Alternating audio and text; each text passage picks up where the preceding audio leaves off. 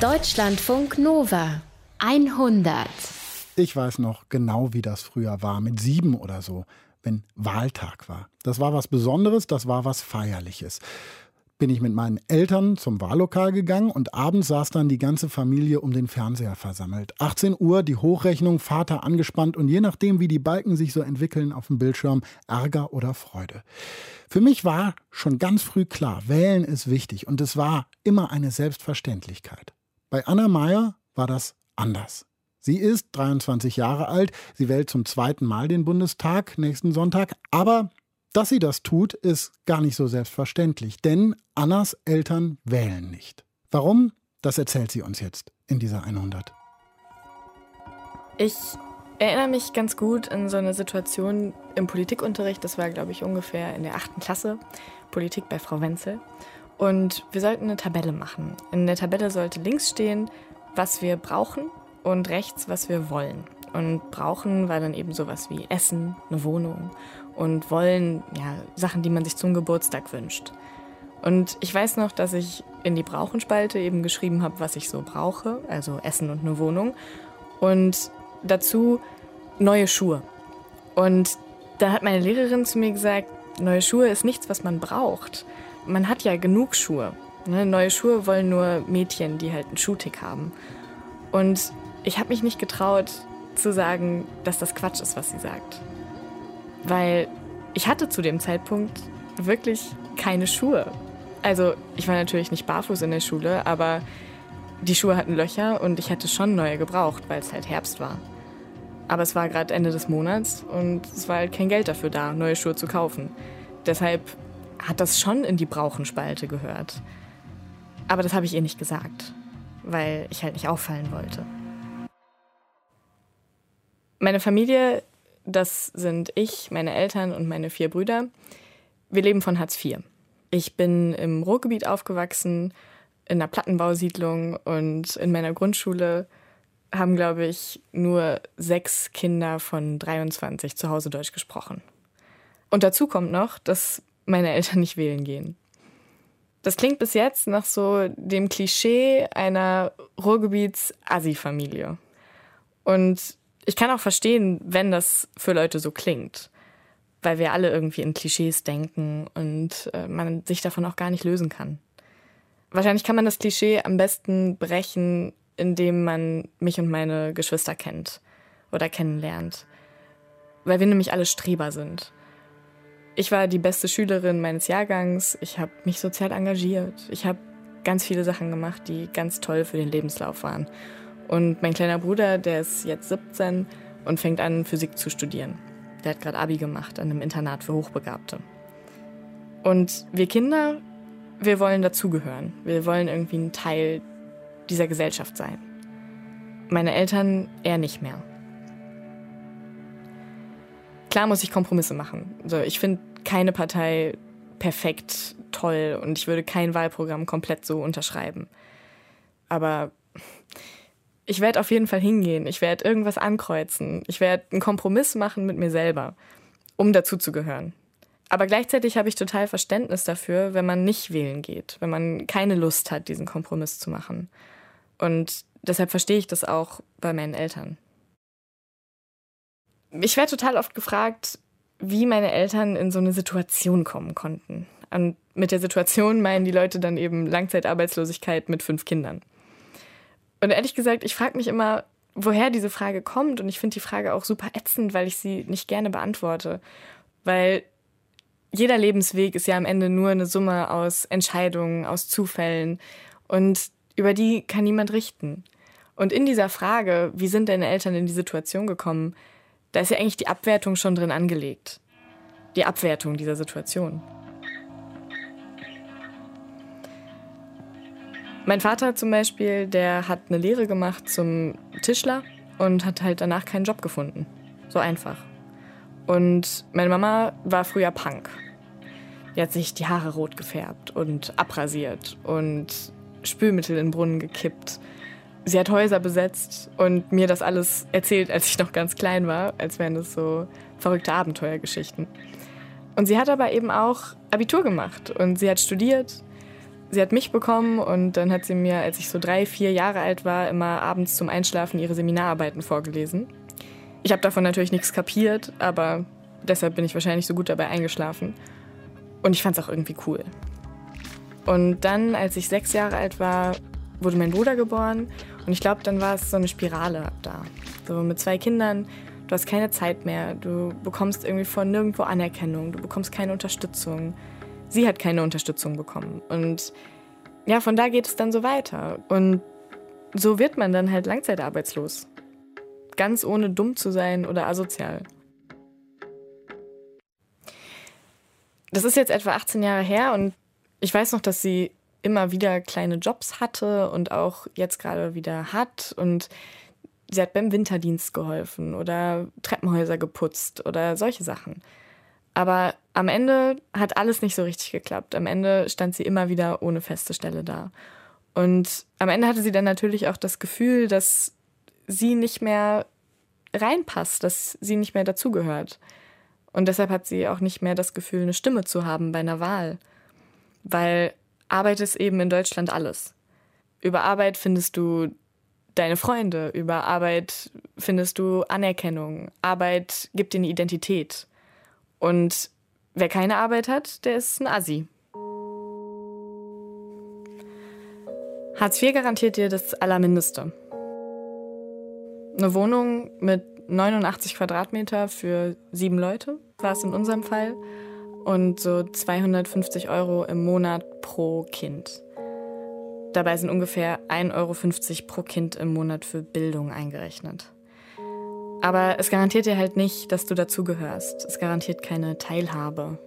Weil zu Teilhabe gehört halt, dass man abends in Kneipen geht und tagsüber in Cafés, dass man seinen Freunden Geburtstagsgeschenke macht oder Smalltalkt über den letzten Nordseeurlaub. Ohne Geld geht das alles nicht. Deshalb nimmt Hartz IV dir zuerst deine Würde, weil du all diese Sachen nicht mitmachen kannst und weil du immer wieder jemanden um Geld bitten musst. Und irgendwann nach dem so und so vielten Gang zum Jobcenter nimmt es dir auch dein Selbstbewusstsein. Ich glaube, so war es bei meinen Eltern. Die haben irgendwann einfach nicht mehr an sich geglaubt. Daran, dass sie irgendwann doch noch eine Chance hätten, Teil dieses Systems zu werden.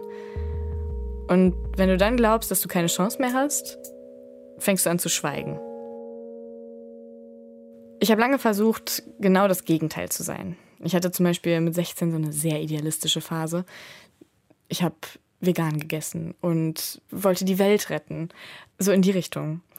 Und da habe ich dann sehr lange auf meine Mutter eingeredet vor irgendeiner Wahl, dass sie doch bitte, bitte hingehen soll, weil sie durfte ja wählen und ich war noch viel zu jung und sie wollte aber nicht wählen und das fand ich natürlich super ungerecht. Sie ist dann auch tatsächlich hingegangen und hat für mich die Grünen gewählt. Und im Nachhinein rechne ich ihr das echt hoch an, weil ich inzwischen verstanden habe, dass es überhaupt nichts bringt, sie zu zwingen. Ich meine, sie weiß einfach nicht, was sie ankreuzen soll. Aus Mamas Sicht steht bei jeder Wahl, in jedem Wahlprogramm eigentlich immer nur wieder, wir interessieren uns nicht für dich. Ich glaube inzwischen, je mehr Geld man hat, desto einfacher ist es, zur Wahl zu gehen. Weil je mehr Geld man hat, desto weniger Kompromisse muss man auch machen. Man kann die FDP wählen, wenn man weniger Steuern zahlen will, oder die CDU, wenn man einfach nur will, dass alles so bleibt, wie es ist. Oder man kann halt die Grünen wählen, wenn man sehr viel Geld hat, aber sich dabei sehr schlecht fühlt. Oder die AfD, wenn man glaubt, dass die Flüchtlinge an allem schuld sind. Meine Mutter kann sich dann aber auf dem Wahlzettel entscheiden zwischen den Parteien, die Hartz IV eingeführt haben und den Parteien, die Hartz IV eigentlich auch gar nicht wieder abschaffen wollen. Und deshalb kann ich ganz gut verstehen, dass sie nicht wählen geht. Weil sie nämlich Kompromisse machen müsste, ziemlich große Kompromisse. Aber Mama ist kompromisslos. Sie würde sich nicht verbiegen, nicht mal ein Stück, um irgendwo ein Kreuz machen zu können. Ich bin da anders. Ich meine, ich bin Journalistin. Es wäre idiotisch, nicht zur Wahl zu gehen, weil das ein Beruf ist, der nur in der Demokratie so richtig funktionieren kann. Ich gehe natürlich wählen, ich mache den Kompromiss, weil ich gerne am Wahlabend um 18 Uhr auf Spiegel Online klicken will und die Wahlergebnisse angucken und dann mich drüber aufregen oder mich vielleicht freuen. Und für mich gehört das zum Dazugehören dazu. dass ich an diesem System teilnehme. Auch wenn das System es mir vielleicht nicht immer leicht gemacht hat, darin aufzuwachsen. Ich habe meine ganze Kindheit lang gemerkt, dass es extrem anstrengend ist, wenn man nicht dazugehört. Das hat angefangen bei Klassenfahrten, wenn ich vor jeder Klassenfahrt einen Antrag stellen musste, dass das Jobcenter die Kosten übernimmt. Oder als wir in der Schule Bewerbungstraining hatten und gelernt haben, dass es wichtig ist, in den Lebenslauf zu schreiben, welche Berufe die Eltern haben, was ja eigentlich eine komplett bescheuerte und veraltete Praxis ist. Und es gab so eine Situation, da war ich zum ersten Mal so richtig essen im Restaurant mit der Familie von meinem ersten Freund. Ich war 15 und das war so ein auf American Diner gemachtes Restaurant neben dem nächsten Ikea. Also gar nicht besonders schick. Aber ein Hauptgericht hat halt trotzdem relativ viel Geld gekostet, so 8, 9 Euro für einen Burger. Und ich dachte nur, mein Gott, das ist ja schrecklich teuer. Das kannst du doch jetzt nicht einfach bestellen. Und am Ende habe ich dann eine Vorspeise gegessen, weil ich mich einfach nicht getraut habe. Es waren halt so viele Situationen, in denen andere Geld hatten, das ich nicht hatte. Und deshalb wollte ich eben immer vor allem das, was meine Eltern nicht haben, nämlich einen Job und ein Gehalt. Ich war immer eine gute Schülerin. Man könnte, glaube ich, sagen, eine Streberin. Ähm, und trotzdem habe ich halt mit 16 meinen ersten eigenen Brief vom Jobcenter bekommen. Und da stand drin, dass ich doch jetzt bitte zu einem Beratungsgespräch kommen soll, damit sie mit mir gemeinsam überlegen, welche Ausbildung ich denn nächstes Jahr anfange. Und ich habe geweint, ich habe meine Eltern angeschrien, ich habe gesagt, ihr lebt von Hartz IV, nicht ich. Dabei konnten sie ja nichts dafür. Ich meine, es ist halt im System nicht vorgesehen, dass Kinder von Hartz-IV-Empfängern gute Noten haben. Das gibt es nicht. Kinder, die von Hartz IV leben, müssen spätestens mit 16 in eine Ausbildung gebracht werden, damit sie selber nicht asozial werden.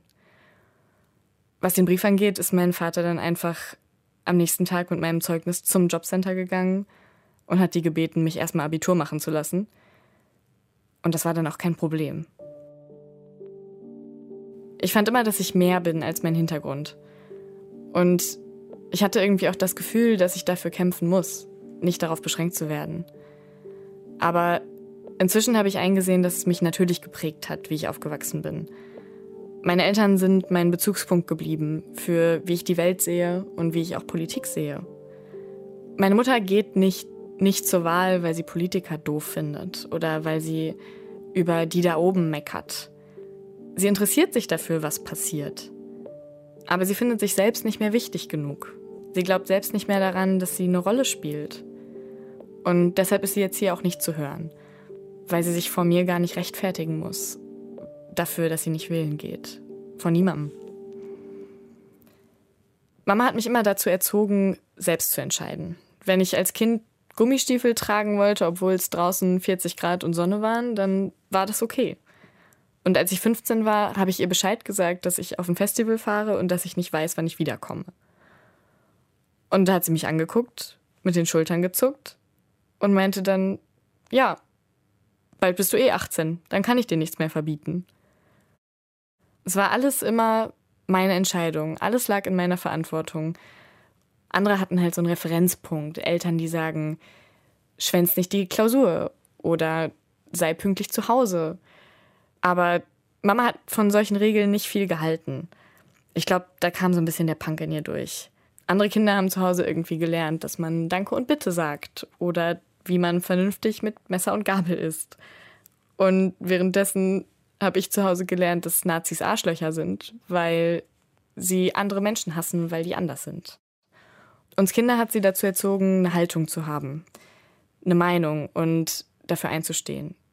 Und ich glaube, da kommt so ein bisschen diese Überzeugung von ihr durch. Nämlich, dass jeder Mensch es verdient hat, für voll genommen zu werden, egal ob er ein Kind ist oder ob er arbeitslos ist. Viele Leute denken, dass Nichtwähler keine Ahnung von Politik haben. Und das ist aber Quatsch. Wir haben zu Hause viel diskutiert. Über Massentierhaltung, über Gendern, über das, was heute in der Schule passiert ist. Und dabei hat Mama mir beigebracht, dass es eben nicht egal ist, was ich denke.